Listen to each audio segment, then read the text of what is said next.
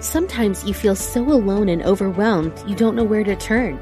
These days, it seems like there is no end to our problems. We invite you to connect with Silent Unity, the 24 hour prayer ministry where someone is waiting to pray with you right now. Since 1890, Silent Unity has always been there. No judgment or dogma, just someone affirming the best for you. Call 816 969 2000 today. You can also connect online at unityprayervigil.org. Unity Online Radio, the voice of an awakening world.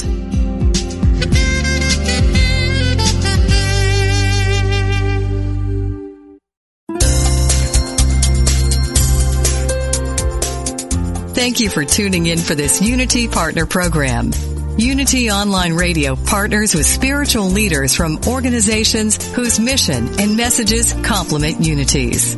We are pleased to bring you this program on Unity Online Radio, the voice of an awakening world.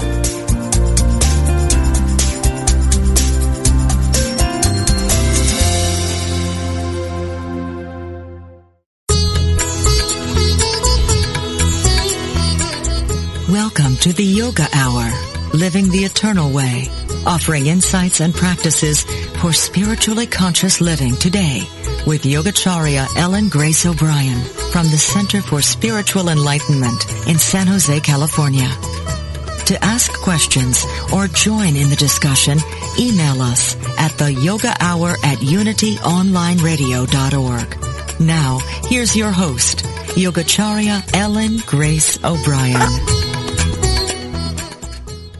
Good morning and welcome to the Yoga Hour, a time to open our hearts and minds to the infinite. I'm Dr. Laurel Trujillo, sitting in for Yogacharya Ellen Grace O'Brien while she's away. Today I'll be sharing some insights and time-tested practices from the ancient system of Kriya Yoga. Yoga is a Sanskrit word that is familiar to many today that actually means oneness, union, or unity the bringing together of our attention and awareness with our essential spiritual nature to be restored to our original wholeness. Many people associate the term yoga with exercise alone. Kriya Yoga is a wider system including philosophy and practice for spiritually conscious, fulfilled living in today's world. And today we have a very timely topic, higher awareness and the political process. Given the election next week, I know this is a topic that's on a lot of people's minds. How can we change politics so that it contributes to healing and to positive transformation in our society and in our world? How can we move beyond left and right thinking to a more transpartisan approach of social reform and national reconciliation? And how can we as individuals contribute to the vision for a revitalized America and a healed and peaceful world? Today my guest is Stephen Dinan, the founder and CEO of the Shift Network, which is dedicated to help humanity evolve and create a sustainable, healthy, peaceful, and prosperous world through its transformational educational programs. Stephen is the author of the book we are focusing on today, Sacred America, Sacred World, Fulfilling Our Mission in Service to All. So welcome, Stephen Dinan, and I'm delighted that you could join us today on the Yoga Hour. Thank you so much for having me. Before we begin to enter into our dialogue about higher awareness and the political process, let's begin with a moment of meditation. Om.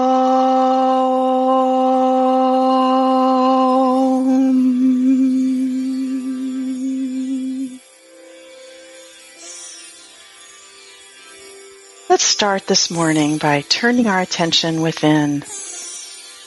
Our breath is a wonderful tool to help us bring our attention and awareness to the present moment, wherever we are and whatever we're doing.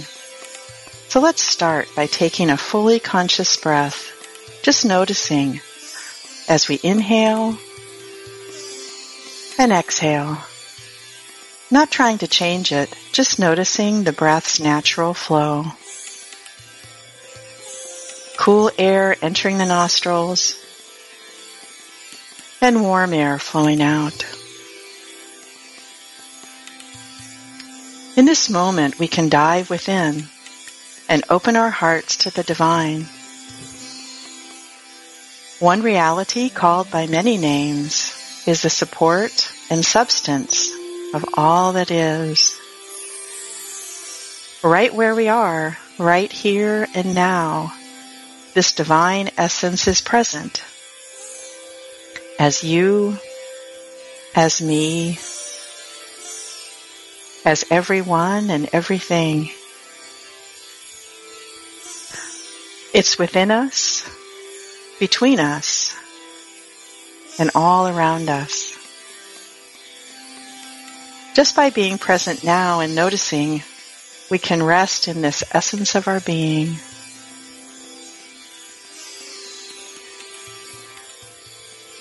We notice thoughts and feelings as they arise and as they pass away. We become aware of our essential nature beyond words and thoughts, beyond all change, beyond thought and sensation, pure existence being.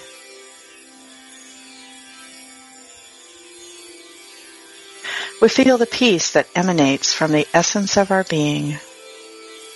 We allow it to pervade the mental field, the emotional nature, and the physical body.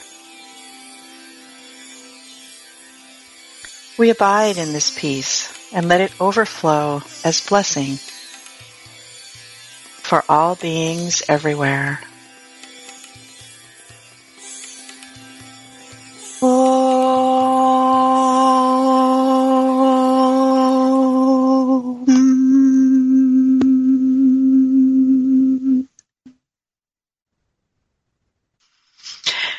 Once again, Stephen Dinan, welcome to the Yoga Hour.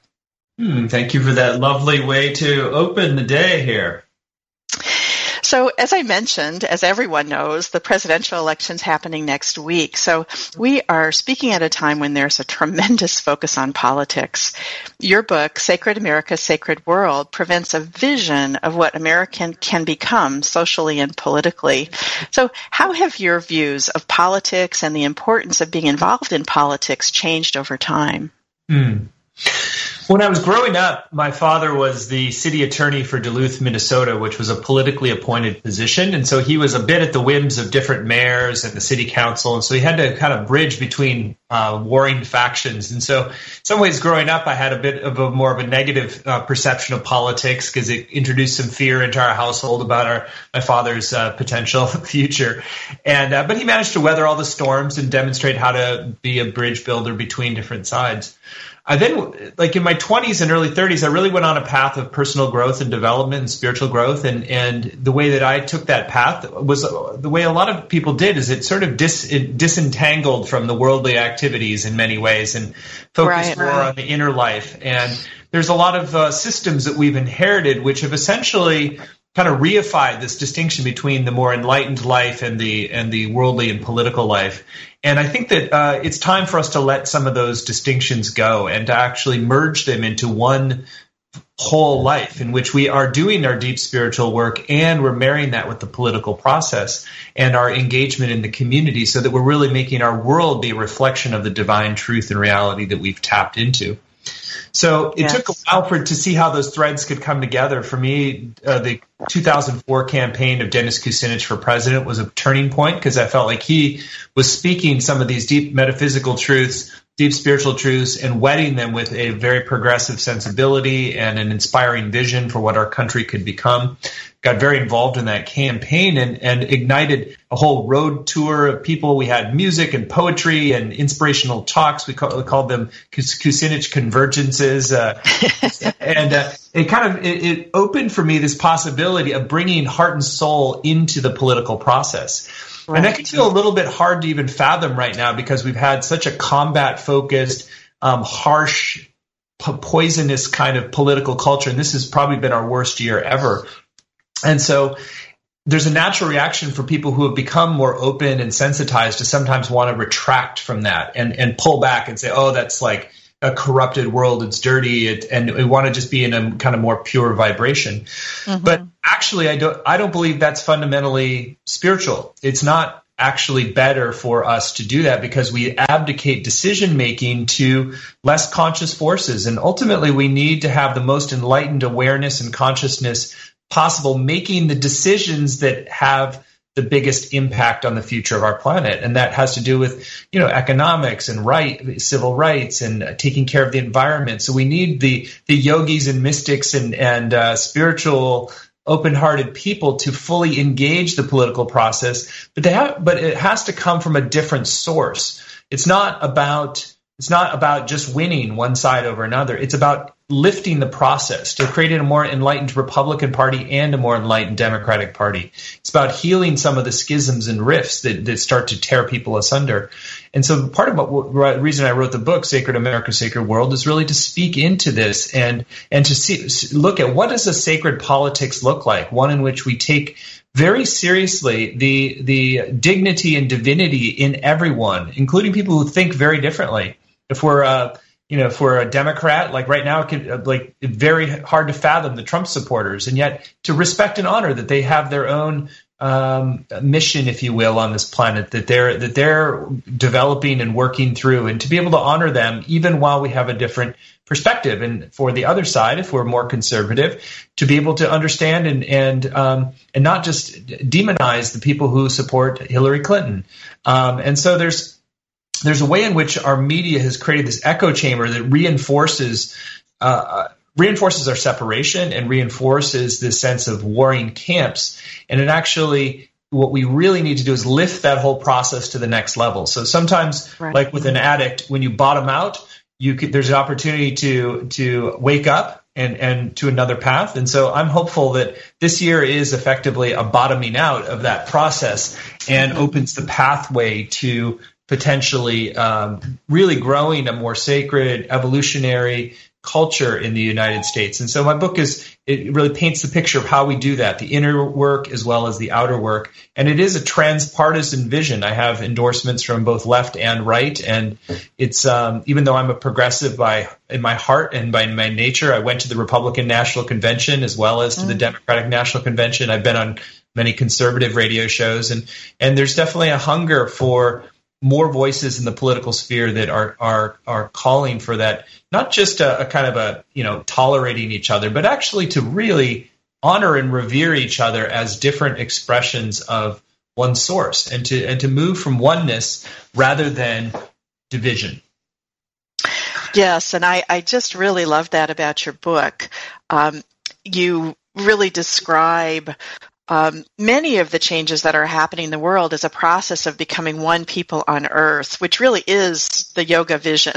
Um, that you know, yoga philosophy holds that we are we are really one, and that there is one supreme consciousness, as I you know focused on in the meditation, that is the source and substance of everyone and everything that is. And our job is to realize this truth for ourselves, and then to live from that truth. So, what I really appreciated about the book is it had such a positive vision and and was very hopeful and, and had some solutions.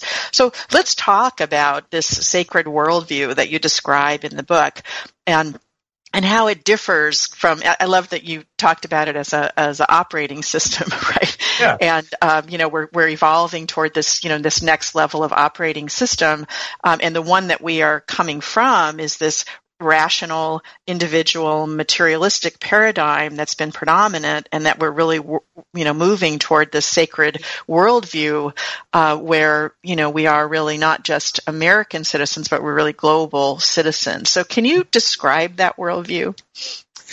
Well, the worldview, first of all, in a sacred worldview, we really see everything as an emanation of the divine, and that we ourselves are connected to a deeper divinity. That we're a, a, a little godlet, a little droplet of God, right? Planet. That we are we are expressions of this divine consciousness, and and every mystical tradition, every lineage has exemplars who have realized that state of being in which there is an essential oneness, and there is a union with the Christ, or union with Brahman, or there's there's a there's a deeper divinity that becomes uh, self evident. And we have to take those uh, consciousness explorers seriously, and also take our own experiences that point that way seriously. And and at the at the end of the day, we we begin those experiences point us to this this whole realm is a shimmering field of grace on a certain level. That it's all all, the substance of the world is a reflection of a of a higher frequency of um, of reality. And that you know there's good science backing up that we are connected at a distance. Things like psychic abilities are being well documented now that we, you know we can communicate with people on the other side of the world. So there's there the sacred world is it's not just a, a wishful thinking. It's there's like real evidence that backs it up. And so when we when we relate to something in a sacred way, it shifts uh, the ground of how we relate. Instead of trying to control it or dominate it or use it for egoic purposes, we're relating to something as, first of all, an expression of ourself. Second of all, as something that's worthy of being respected and honored and even reverence. So it's a heart-centered relationship. It's a, it's a relationship that's that unites rather than divides. And so when we bring sacred in America together, people can get a little nervous thinking it's like, oh, America triumphant, triumphant over the rest of the world and we're so great and chest thumping.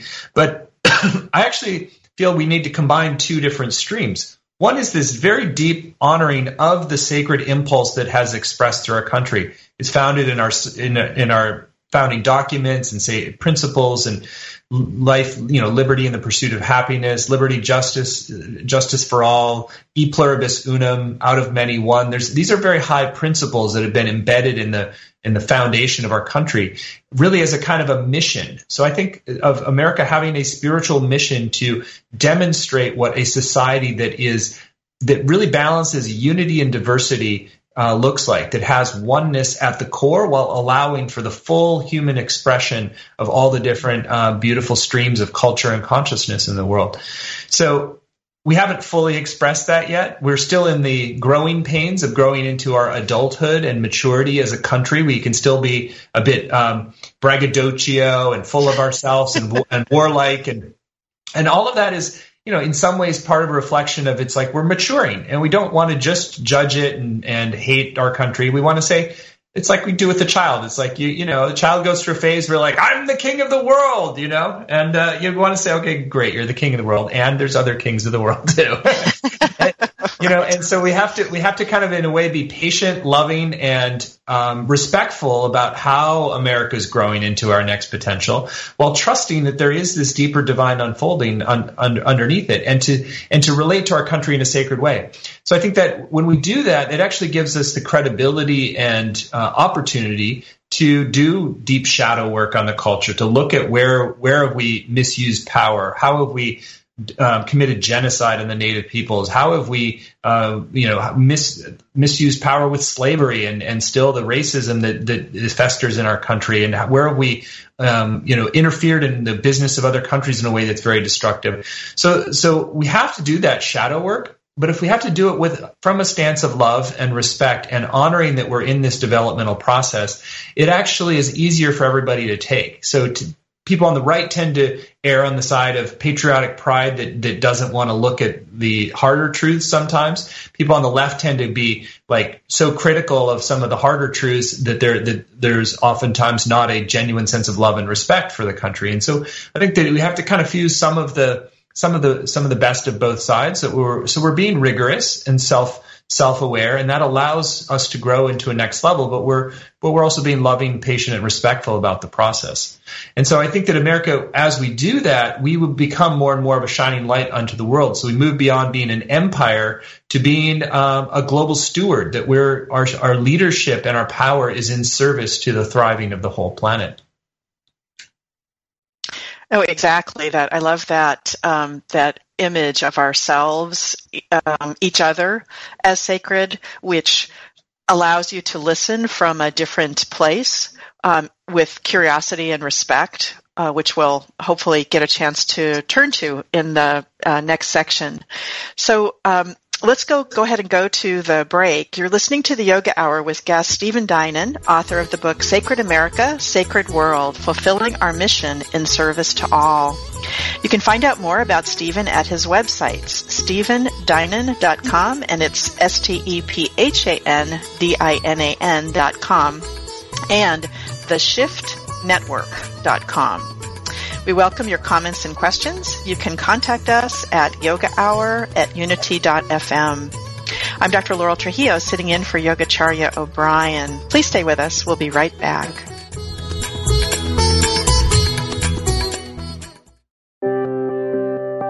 Unity Online Radio brings you inspiring programs on a variety of spiritual topics. Giving to the network is now easier than ever. Simply text Unity Radio to 72727 from your smartphone. You can make a one-time or recurring donation. Your gifts help us offer enriching spiritual programs that reach listeners around the world. Text Unity Radio to 72727. Thank you for your support.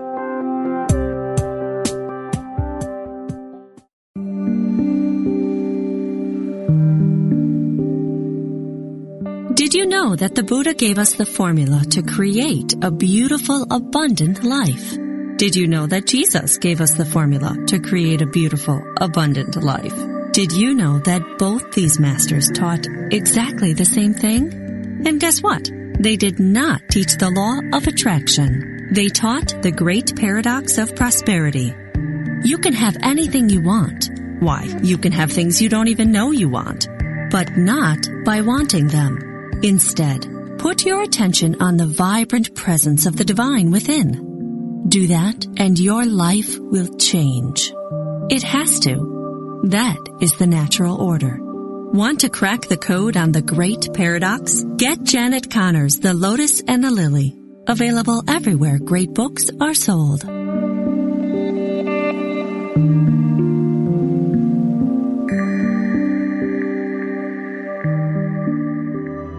If I were brave, I'd walk the razor's edge where fools and dreamers dare to tread and never lose faith. How is life working for you? Would it be okay with you if life got easier, simpler, yet more meaningful and vibrant? Join certified life coach Carla McClellan Tuesday afternoons for Vibrant Living. Each week, Coach Carla and her guests will share strategies and solutions designed to make your life more vibrant. Is there something in your life you'd like help with? A dream you'd like to achieve? A relationship you'd like to improve? Call into the show toll free for Coaching with Carla. That's Vibrant Living, Life Coaching with Carla. Tuesdays at 3 p.m. Central on Unity Online Radio, the voice of an awakening world. What if we're all meant to do what we secretly dream?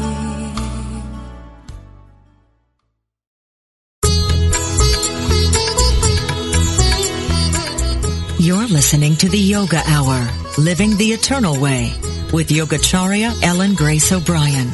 We now return to the Yoga Hour. Welcome back to the Yoga Hour. I'm Dr. Laurel Trujillo, sitting in for the Yoga Hour's regular host, Yogacharya O'Brien. Our guest today is Stephen Dinan, author of the book Sacred America, Sacred World, Fulfilling Our Mission in Service to All. He's also the founder and CEO of the Shift Network, which is dedicated to creating a sustainable, healthy, peaceful, and prosperous world through its transformational educational programs. In this segment, we're going to be talking about our own role in the changing American paradigm. So, Stephen, I, I, really appreciated that you acknowledged the value of all political parties in your book and stressed the importance of treating others whose views may differ from our own with respect and curiosity. So, and one of the things you point out in the book is that learning to respect and honor the full political spectrum leads to actually a stronger end result than comedi- uh, competing with a political enemy. So let's talk about you know right and left and what they what they each bring to the you know to the whole picture, which, as you've pointed out, when we're moving to uh, uh, this new level, this vision that you talk about of a you know sacred America and a sacred world, we really need to bring everybody along, and that all political parties really have something to contribute. So, what do you see as the higher principle that the right or conservatism brings to the process of cultural change? Well, you can see it. So, I mean, there's one part of it that's in the language: conservatism versus progress, pro, um, progressivism. So, conservatives are, are in some ways more focused on what do we need to conserve, what do we need to preserve and conserve, and progressives are more like how do we need to progress in some other way, and we need to change how we're doing things. And so that that tension, there's a dynamic tension in the evolution of a society between preserving what's healthy and good and helpful and what and and shifting to what needs to be what, what's what's even higher or better in different ways and so you want to have that healthy tension because if you undermine the the the fabric of society and the and the uh, the foundations on which we've built something too quickly, it can really lead things to break down. There was there was a conserv- uh, Republican that I used to work with. He used to say, you know, I, the way I see it, progressives are always trying to change things, and my job is to slow them down. Mm. and, uh, right. Right. And so there's there's a truth in that. I also think there's a truth there there are core truths around um, the root of self responsibility. There's a real focus on the right in terms of taking full responsibility for the outcomes in our life, not being a victim of other forces. And so taking response that that is part of the the distrust of, of government interventions that it fosters a certain kind of uh, psychological dependency, which doesn't help people thrive. And so there's a focus on that self responsibility and entrepreneurship and and, and there's there's a building of power for self that's very important uh, to create the foundations of a healthy society. And sometimes on the left, there's more of a there's more of an impulse to share that to to to to share that with more people, particularly people who have been downtrodden or victimized or or somehow been on the lower end of uh, the, the, the, the low end of the bargain uh, of the society as well. And that's in some ways a more, it's a more feminine impulse to take care of the entire family in a certain way. And no, it's not, you know, there's definitely, there's a genuine concern, care and concern on the, on the right as well. But in a way that the focus tends to be a little bit more on the masculine self responsibility up from the bootstraps, tough kind of energies a little bit of tough love on the right, and there's more of like the generosity, which can can shade into indulgence on the left, which is a, a more feminine. And so George Lakoff has, has said, you know, many ways the Republican Party sort of embodies more of the father energy and the um, and the Democratic Party more of the mother energy. And so, what we ultimately want in a family is have mom and dad getting along. right. We don't want them at war with each other. We want to say, right. dad's great, mom's great. They're great in different ways, and that they're right. complementary virtues here. So, so in the Greeks had a great um, word called antakolouthia. It, it basically meant that a virtue in the absence of other virtues is no longer a virtue. So sometimes, if we're into the self reliance and, and uh, self responsibility, that is a virtue. But if you don't also add in compassion and concern and generosity, it can become narcissistic and self involved in a way that doesn't serve. And say on the on the other side, the left, without the complementary virtues of the right, can become um, you know, a little bit too squishy, too gener- like not enough boundaries, not enough clarity on things, and it can kind of, you know, frankly, um, a lot of times companies that are run by conservatives are more disciplined and focused, and and uh, oftentimes profitable. And so that's so so what I what I learned in my own journey is I was very hard left in many ways, and I needed to integrate more principles from the right uh, in order to create a successful company. And so I think that, um, and I learned that I, I consciously undertook an apprenticeship with my Republican father-in-law, who who was very tough, very tough on me, but but also made it clear, you know, I made it clear that there was certain qualities of that toughness that were important and necessary for me to be a successful entrepreneur. So I think that, like, on, like when we really step back and say, in the widest possible picture, we are here to actualize as much of our potential as we can. And so our, our full potential includes the qualities, virtues, and strengths of both sides and includes yes. both feminine and masculine. so it doesn't serve us to only identify with one side and only say this side is valid and this is important and the other side is wrong and bad. And so when we're in this climate where we're doing warfare between the sides, we start identifying more and more with certain qualities and denigrating qualities on the other side. Right. In a way that ultimately undermines not only our society but our own developmental potential. Right, which is why which is why I mentioned, you know, this thing about um, respecting and honoring this full political spectrum really need, le- leads to a stronger end result. Um, so, in these interactions with others who have different political views from ourselves, the yogic practice of dispassionate non-attachment is a really helpful tool.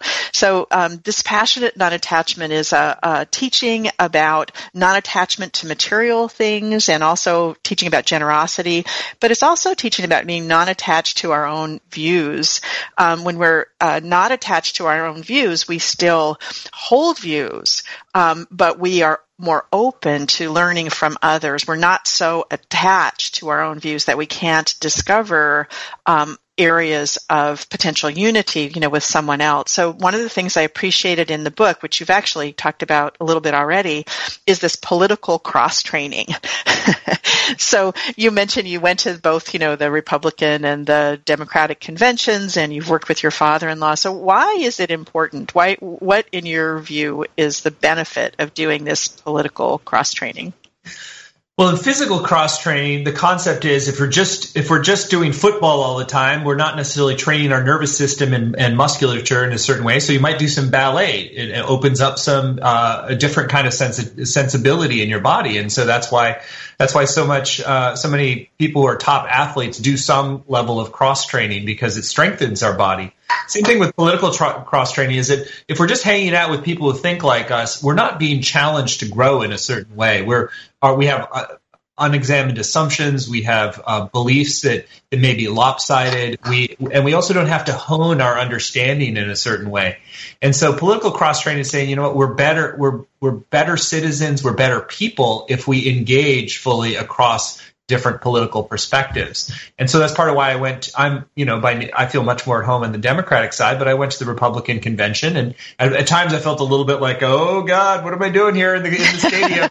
but uh, but you know, I had I ended up having good, some good conversations. It was not it was not as edgy as I was expecting it to be, and and um, you know, and it really teaches me how like even people that ha- hold very different perspectives, I can learn from and engaging with them. Sometimes it, it, it helps to surface assumptions. I'll give an example, like. Uh, uh, some a, friend who's very engaged in this work had recommended reading uh, a book called Liberal Fascism, and and normally I would never touch a book like that, but I was like I picked it up and and I and I read the first fifteen or twenty pages, and it rewired something. It made me understand how so much of the progressive change initiatives can feel like a, a fascist imposition on conservatives that we're forcing force feeding change down people's throats, and that creates a, a natural reaction to that. And um, and I think that that's that's a really important recognition. So just by reading something from a very alternative perspective, it forced me to to examine my own assumptions and understand a bit more about how change is created.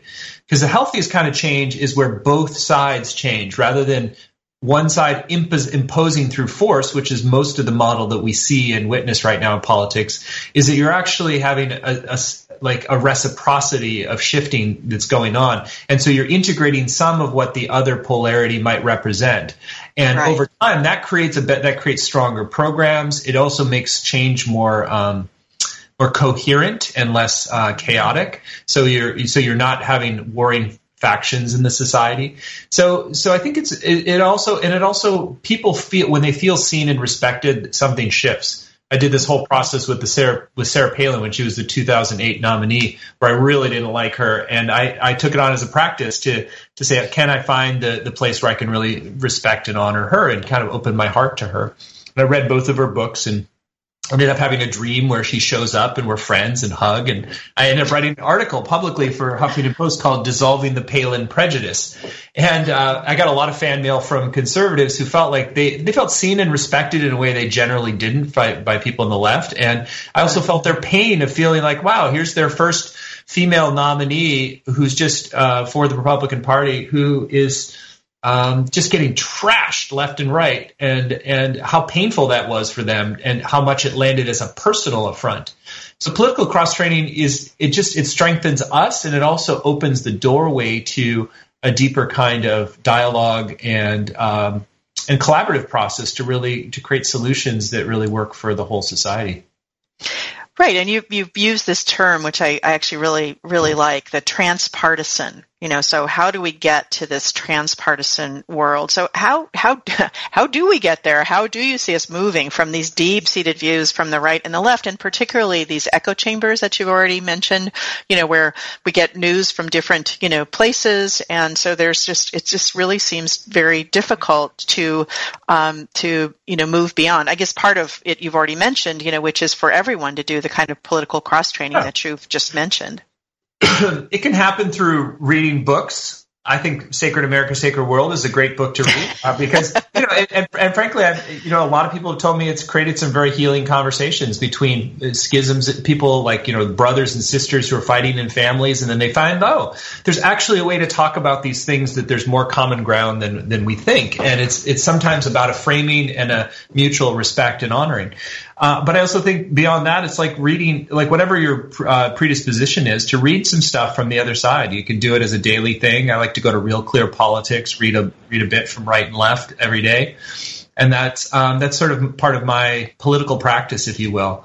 I think it's also important to get in the room with people and really understand them. Um, you can sometimes do that with media just by watching things that are a little out of the wheelhouse. I was just watching a, a great segment that a woman had created where she had uh, undocumented immigrants and Trump supporters, and they had them alternate behind a glass wall. So one is witnessing the other, and then the other is witnessing, and then she puts them all together, and that creates some real breakthrough moments of like mm-hmm. mutual recognition.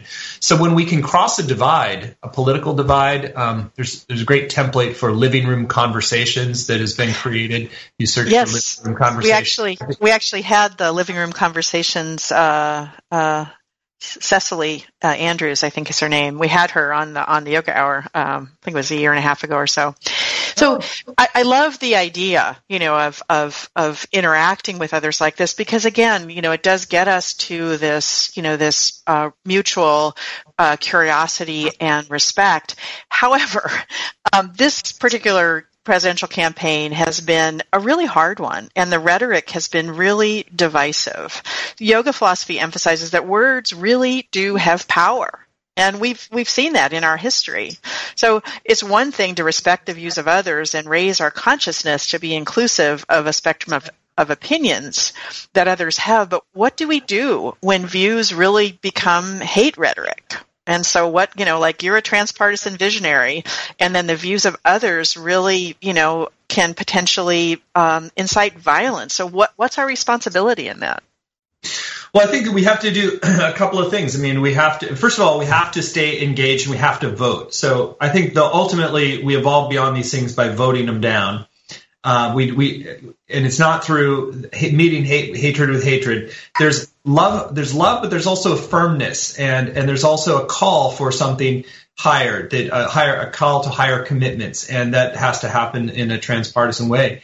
And so I think that there's, um, you know, for instance, I have the idea this year for a Abe, uh, an Abe Lincoln uh, pledge that becomes a left and right pledge where people. Com- politicians are committing to holding themselves and others in their own political party accountable for truth telling. Mm-hmm. Um, and so, and so that that can be something like Grover Norquist did with the no tax pledge that could be very powerful um, mm-hmm. across the aisle. I think in this case, um, I you know I, I support Hillary, and I do feel that uh, Trump Trump, even while I can see and recognize good things in him, and I understand the motive behind him, I do think he represents some real dangers to um, to America. And so I, I, have tried to walk this line of, of, of being very transpartisan this year and offering a lot of common ground and inspiring vision of where we're going, while also um, ta- you know taking a stand in a respectful way that I don't believe that um, D- Donald Trump give, is going to take us into the path that we need to grow into. and uh, and so it's it's a kind of a it's a it's a balance. You know, it's not becoming transpartisan doesn't mean you you don't have a view. It doesn't mean you can be a transpartisan progressive, a transpartisan Republican, a transpartisan Green, whatever whatever your thing whatever your thing is. But so I think that all of us have to also look at what is our contribution. Where do we propagate hate rhetoric? Where do we exaggerate? Where do we even exaggeration is a form of lying, and when people feel like they're deceptively presented in a dishonoring way, they tend to escalate back and, and go up. So, mm-hmm. so as um, for instance, on the left, what, where have we created Donald Trump and some of the re- the, the rhetoric that he's generating by the way that we've engaged the right? And that's an right, interesting right. question. and it, and it takes more responsibility for it. Um, it doesn't mean that it it makes it any less imperative to take a stand and and to be active, but to but to not. It's it's a challenge to not meet hate with hate, but it's the only thing that really evolves um, our society. It's something that Gandhi and Martin Luther King and many people have shown us that you really have to engage with the best in somebody to call that forth and uh, and and to help to to uh, minimize the, the, the lower brain activity because right now once ha- once we go into fight or flight and get into those lower brain centers we get very primitive instinctual reactionary and aggressive and it often tends to keep escalating. So i think there is a very real danger of us escalating to a level of of civil war and potential violence in our in our country. And that's part of why i think this work is really important. Part of why we're doing a day of healing and reconciliation after the election. We're going to have conservative you know, people are like, "You're crazy." We get we have messages from Ben Carson right next to Reverend Al Sharpton, and uh, so we're we're trying to span the spectrum there and show that okay, we it's time for healing and reconciliation after this election. It's not going to happen in one day, but it, but we can it, we can plant some important seeds and really get people involved. So if, if people are yeah. motivated by that, we'd love to see a lot of Unity churches activate um, events that are part of that. We're broadcasting from DC for two hours, and then there'll be an hour where people in local um, churches and centers can then engage their own healing and reconciliation process. So you can mm-hmm. find that at dayofhealing.us. Great, thank you for that. So let's get back to something that we touched on a little bit in the first uh, segment, which is this um, this really um, willingness on our part to look at our shadow side. So one of the things that your book does is um, really obviously presents this vision for the evolving paradigm of Americans as global citizens. But as you said, uh, it almost talking about you know sacred America. It almost sounds a little, little worrisome well, um, because of America, because world. yeah, because of the you know because of the history um, you know that America has, and in particular looking at the two populations that you mentioned, you know, Native Americans and the African American populations, as well as our misuse of power in the world. So, what do you see as the importance of of looking at these issues? Mm-hmm. Uh, well, it's just it's important for a lot of reasons. I mean, think about it on a personal level. If we're talking about growing to our next level as leaders, if if we have stuff that's in the closet that we've we're ashamed of, that we've denied, that we've suppressed, that often is like poison that's that's leading to addictions, it leading to all sorts of delusional behavior. It can lead to inflation and mental uh, mental health.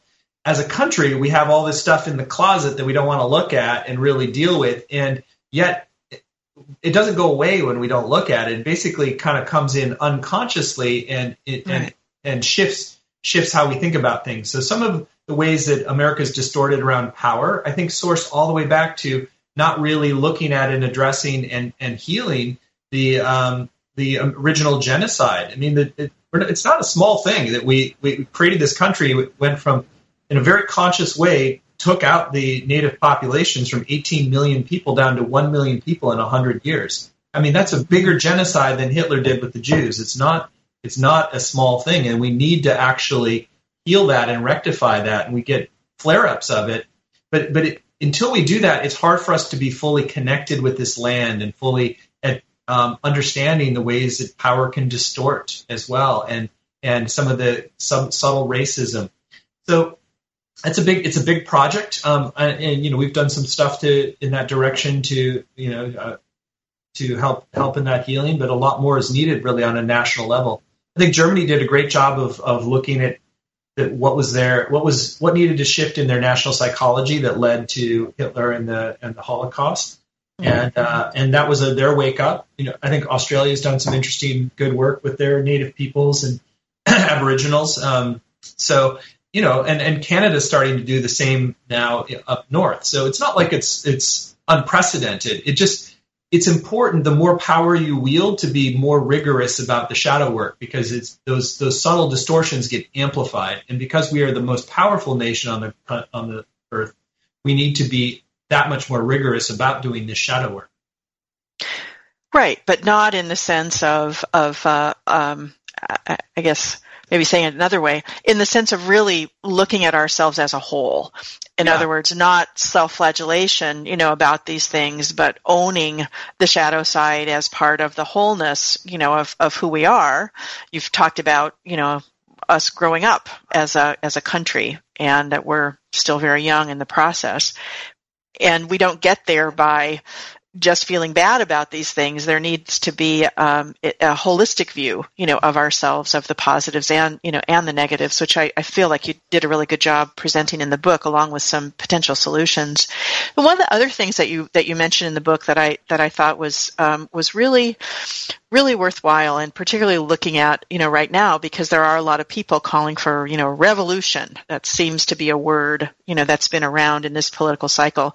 And of course our country was created by a revolution and we celebrate that revolution every year on the 4th of July.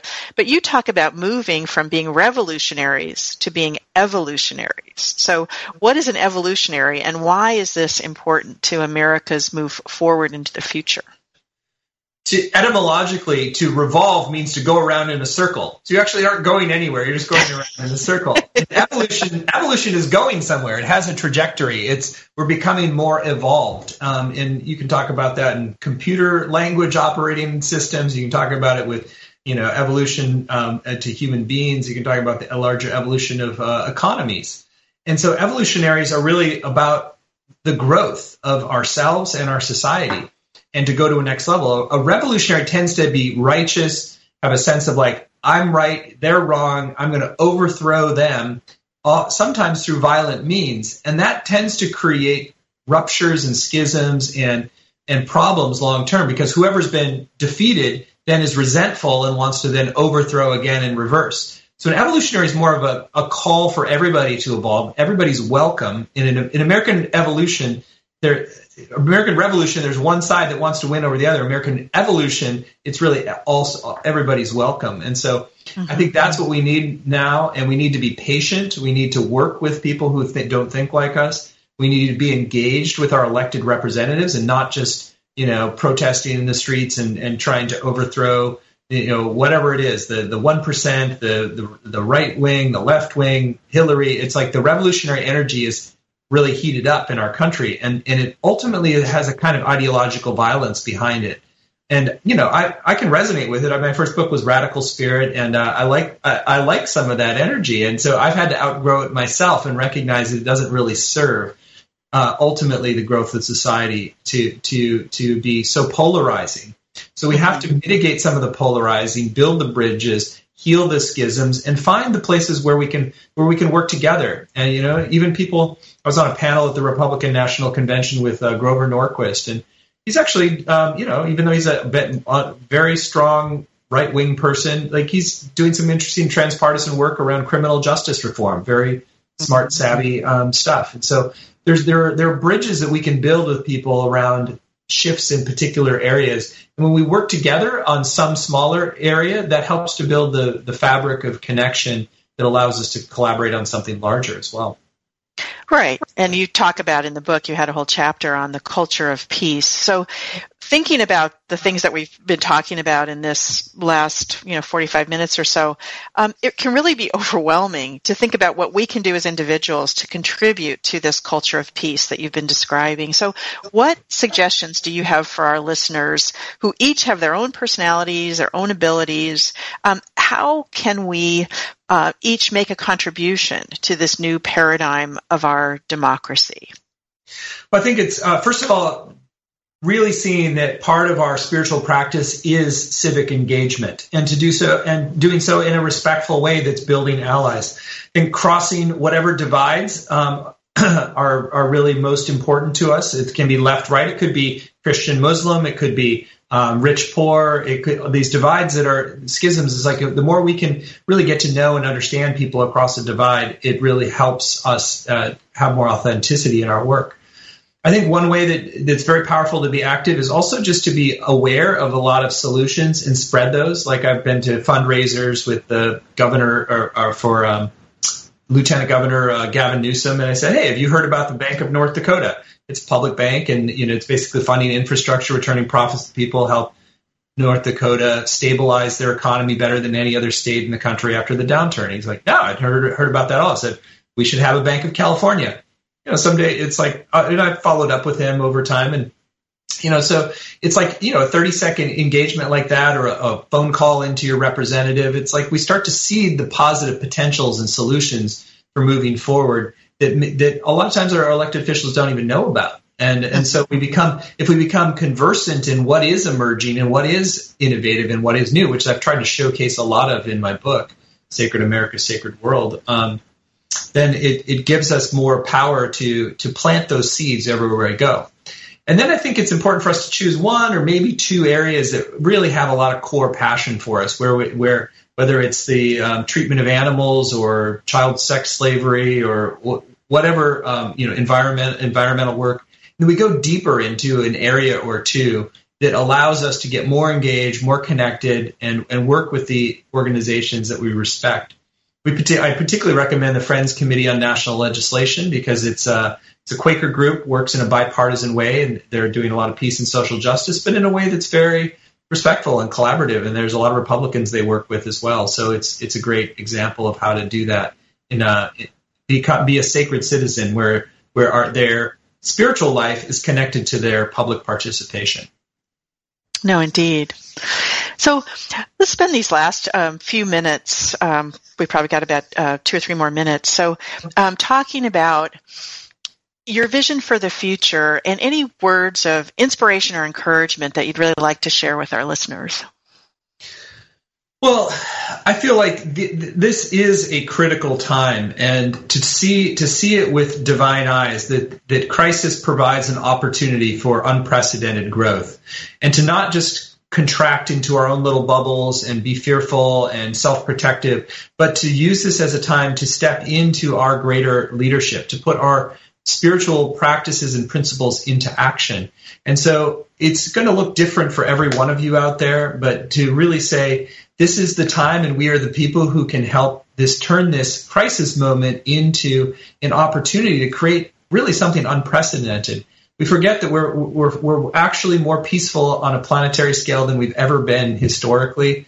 Um, yes. you know, we're, the, the amount of people dying every year from war has diminished dramatically. I think we're within a, a few decades of creating permanent peace on planet Earth, but it requires each of us who is doing the deep work, doing the deep inner work, to step forward, be a healing infor- influence, to be able to bridge divides, to help our country come back together, to clear out some of the detritus of the of the last era, which has been a very patriarchal, very aggressive, warlike culture, and we need to kind of have a healing uh, force that, that basically helps to process that through so that we can then birth this vision for a an extraordinary nation and extraordinary world that we can create together. I really believe that we can create that. It, but it requires each of us opening our hearts, opening to our deeper um, role in it, and to step forward. And, and, really, magic can happen. I'll just to close this day of healing and reconciliation. It was a, it was a seed that got planted in me by Spirit while I was on the road, and then in D.C. Uh, two months ago, I just was like, oh, it needs to happen here, and right after the election, and I didn't really start activating it until a couple weeks weeks ago, as I was busy on other things.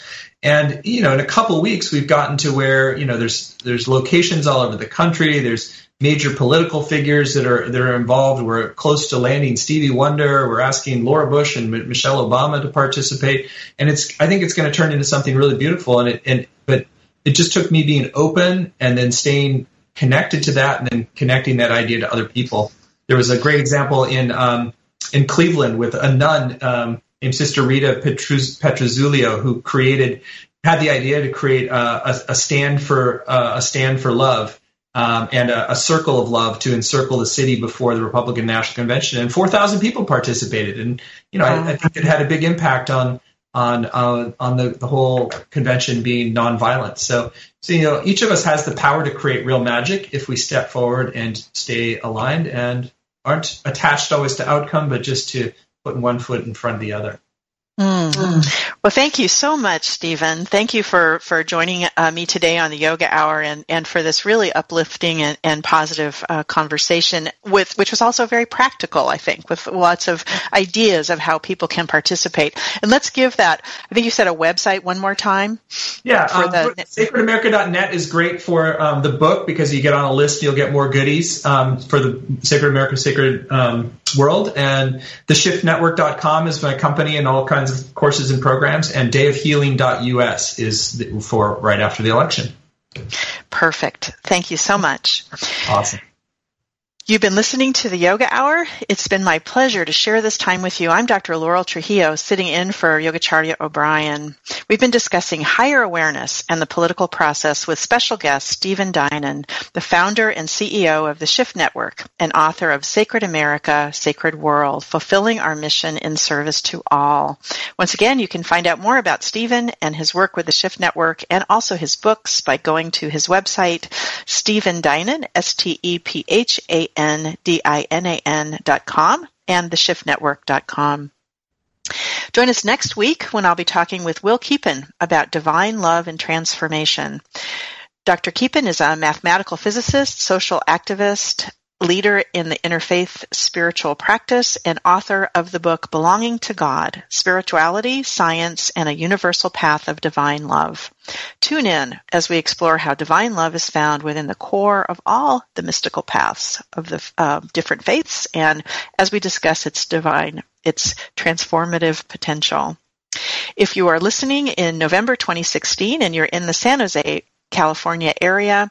The Yoga Hour's founder and host, Yogacharya O'Brien, will be joined by Swami Bodhananda Sarasvati, a world-renowned teacher of Vedanta and meditation for a retreat at the Center for Spiritual Enlightenment from November 10th through November 12th, 2016.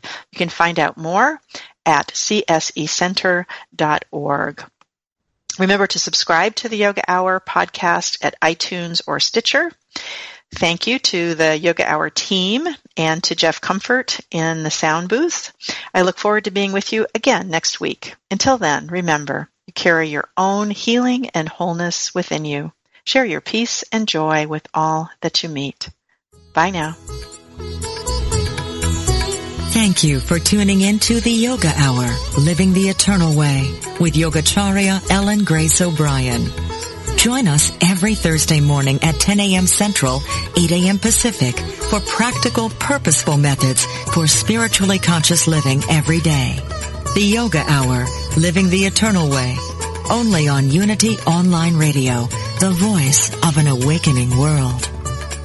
This program is brought to you in part by friends and members of the Center for Spiritual Enlightenment in San Jose, California a ministry in the tradition of Kriya Yoga, the ancient science of self and God realization. www.csecenter.org.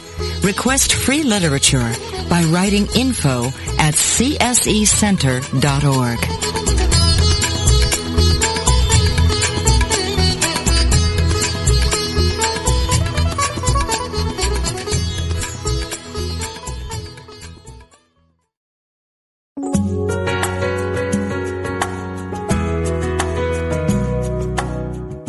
Spirit of Recovery is the place where spirituality and recovery meet, where we support your spiritual growth.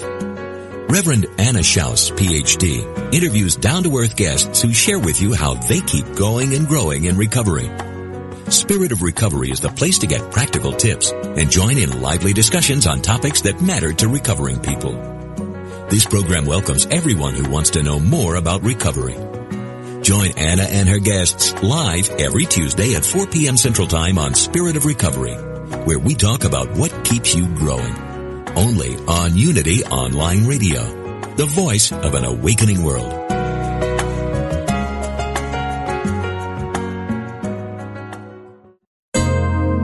Remember when you entered first grade? Did you find it hard to believe you'd ever be able to learn and do all that was expected of you? Do you remember how, through your own consistent effort and the support of your parents and teachers, you did learn the basics and went on to master more complex skills? Life is a process similar to the one we experience in school. As we move through life and attempt to expand our awareness of who we are and what life is all about, we encounter new problems, such as the schoolroom of daily living. We can approach each situation with a positive attitude Take one step at a time and know it's only a matter of persistence before we arrive at a solution. Repeated efforts will accomplish any undertaking. This law of life is brought to you by Unity. To find a Unity Church near you, visit www.unity.org.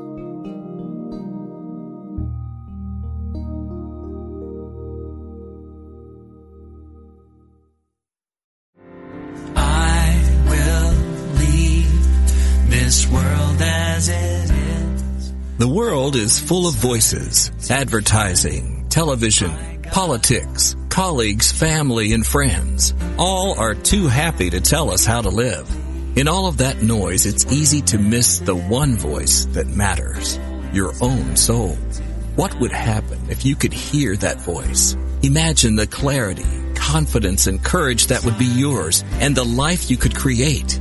Join Janet Conner, best-selling author of Writing Down Your Soul, The Lotus and the Lily, and Your Soul Wants Five Things, as she and her guests explore how to hear the call of the soul and create the soul-directed life. Live Thursday at 1 p.m. Central, only on Unity Online Radio, the voice of an awakening world. Go inside to find my God. Sometimes you feel so alone and overwhelmed you don't know where to turn. These days, it seems like there is no end to our problems. We invite you to connect with Silent Unity, the 24 hour prayer ministry where someone is waiting to pray with you right now. Since 1890, Silent Unity has always been there. No judgment or dogma, just someone affirming the best for you. Call 816 969 2000 today. You can also connect online at unityprayervigil.org